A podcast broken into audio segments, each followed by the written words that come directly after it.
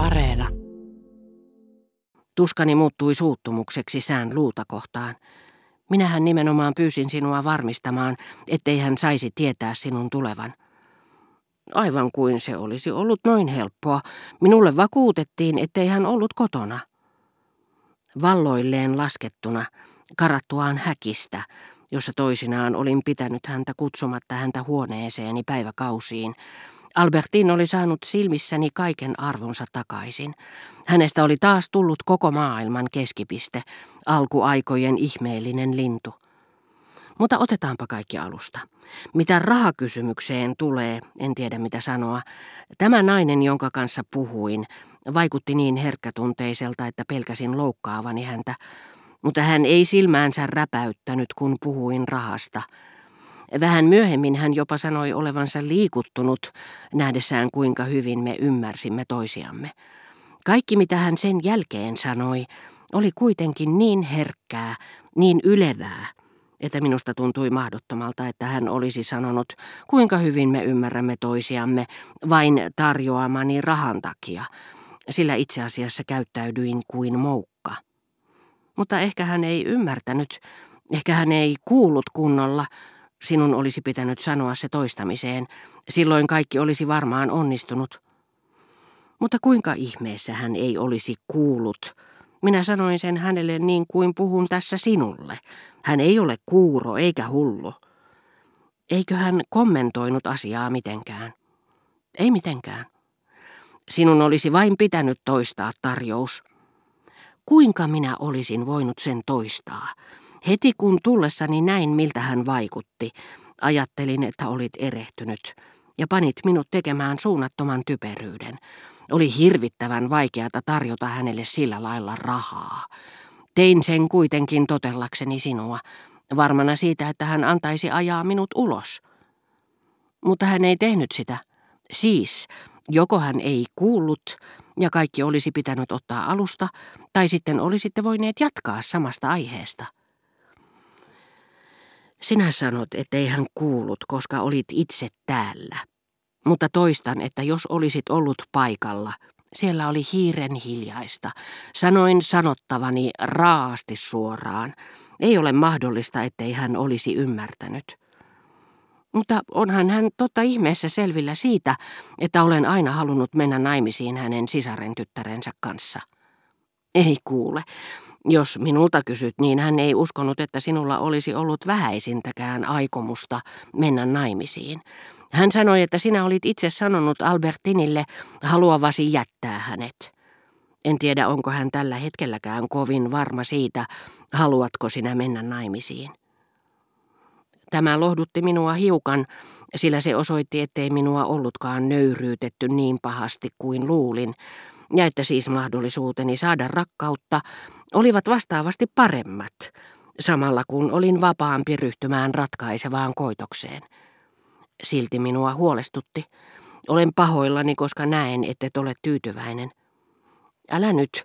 Olen liikuttunut ja kiitollinen ystävällisyydestäsi, mutta minusta tuntuu, että olisit voinut. Minä tein parhaani. Kukaan ei olisi voinut tehdä sen enempää. Ei edes yhtä paljon. Kokeile jotakuta toista. Siinäpä se, jos olisin tiennyt, en olisi lähettänyt sinua ollenkaan, sillä epäonnistunut yrityksesi estää minua ryhtymästä uuteen. Moitiskelin häntä. Hän oli yrittänyt tehdä minulle palveluksen ja epäonnistunut. Kun sään luu oli lähtenyt talosta, häntä vastaan oli tullut tyttöjä, jotka olivat menossa sisään. Epäilys, että Albertin tunsi nuoria tyttöjä siellä päin, oli jo usein tullut mieleeni, mutta nyt se ensimmäistä kertaa piinasi minua. Vaikuttaa todella siltä, että mielemme on pantu luonnostaan erittämään vastamyrkkyä, joka mitätöi ne olettamukset, joita me herkeämättä ja vaaratta teemme.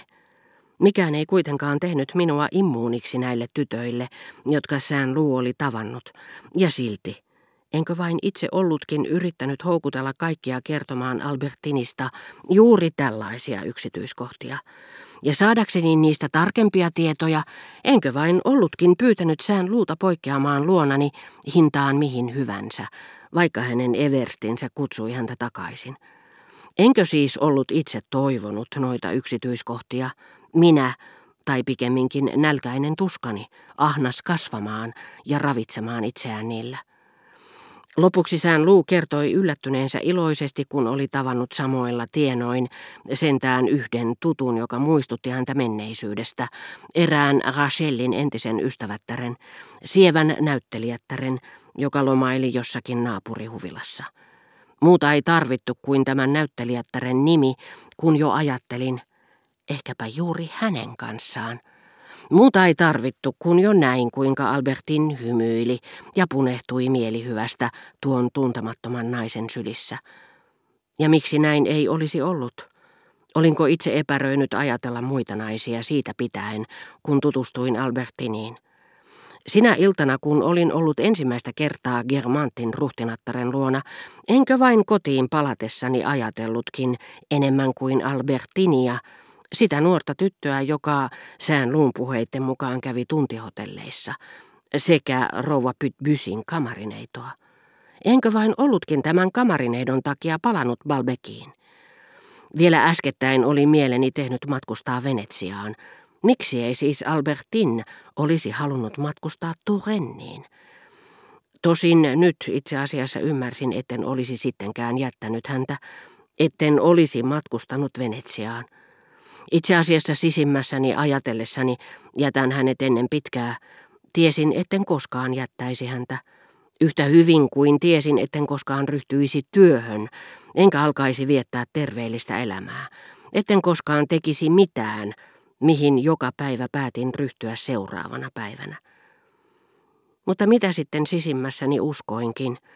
Minusta oli ollut ovelampaa antaa hänen elää alituisen erouhan alla ja inhottavan oveluuteni ansiosta olin ilmeisesti saanut hänet liiankin vakuuttuneeksi siitä. Oli miten oli, näin ei voinut enää jatkua. En voinut jättää häntä Turenniin niiden tyttöjen, sen näyttelijättären kanssa. En kestänyt ajatella tuota elämää, joka liukui käsistäni. Päätin odottaa hänen vastaustaan kirjeeseeni. Jos hän oli siellä pahanteossa, päivä sinne tai tänne ei merkinyt mitään – Ehkä ajattelin niin siksi, että mustasukkaisuuteni aikakäsitys oli muuttunut. Ennen hän olin vaatinut häntä tekemään tiliä elämästään minuutti minuutilta, ja hetkenkin vapaus oli tehnyt minut hulluksi. Mutta saatuani hänen vastauksensa, lähtisin hakemaan häntä, ellei hän palaisi. Riistäisin hänet ystävättäriltään, tahtoipa hän tai ei. Eikö sitä paitsi ollutkin parempi lähteä sinne itse, nyt kun olin paljastanut sään luun häijyyden, jota en tähän mennessä ollut osannut epäilläkään. Kuka tietää, vaikka hän olisi suunnitellut kokonaisen salajuonen erottaakseen Albertinin ja minut toisistamme.